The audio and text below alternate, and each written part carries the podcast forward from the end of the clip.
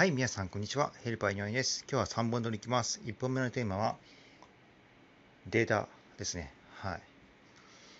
あのー、まあ、統計データ、いろいろありますけど、あのー、例えば、えー、若ければ若いほどお金持ちになるには、あの、成功をする率が高いっていうデータが集まってるっていうのは、ね、まあ、いろんな本にも、ね、書いてありますね。うん。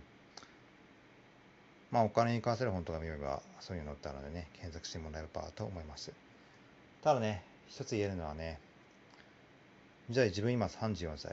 まあ、それにはギリギリ入るっちゃ入るんですけど、本当ギリギリなんで、もう自分が大器晩成だとね、思ってね、突き進んで、自分がそのデータの、データになるってことですね。